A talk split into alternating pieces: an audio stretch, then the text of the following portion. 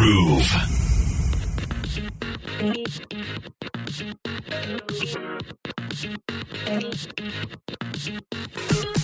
Now, you can judge me all you want. Let me start there because I'm feeling a little defensive.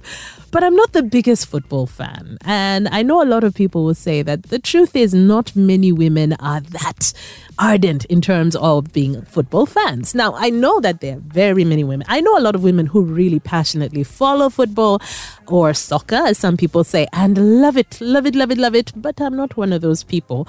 So I have to say, I was surprised when I heard a gentleman about two weeks ago saying that, "Hmm, but this World Cup is just so mm, there.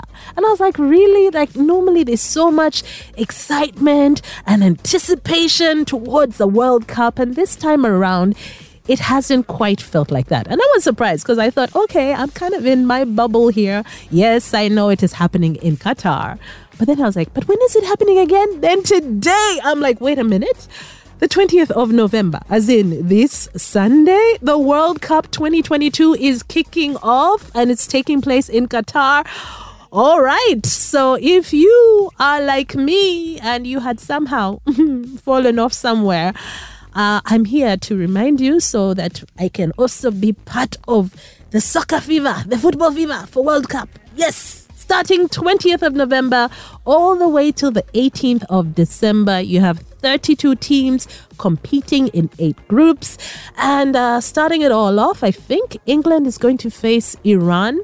Now, that will be the second day. Actually, yes, the second day of the tournament. You have England taking on Iran, and then you'll have Wales facing the US of A. Okay, and then you have Wales uh, going against England on the 29th of November. So, again, it's happening in Qatar.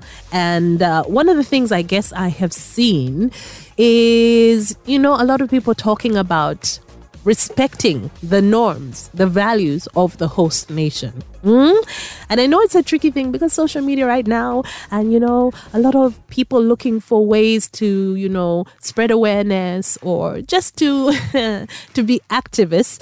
Uh, a few of the organizers and of course the leadership in Qatar have made it very, very clear that this tournament is not a chance for you to demonstrate and uh, try and bring up other issues. It is purely about the love of the game. So I am looking forward to that because I do know once the World Cup starts, even though I'm not a huge soccer fan, I get into it. You can't help it because the whole world is involved. So, again, this Sunday, the World Cup is kicking off.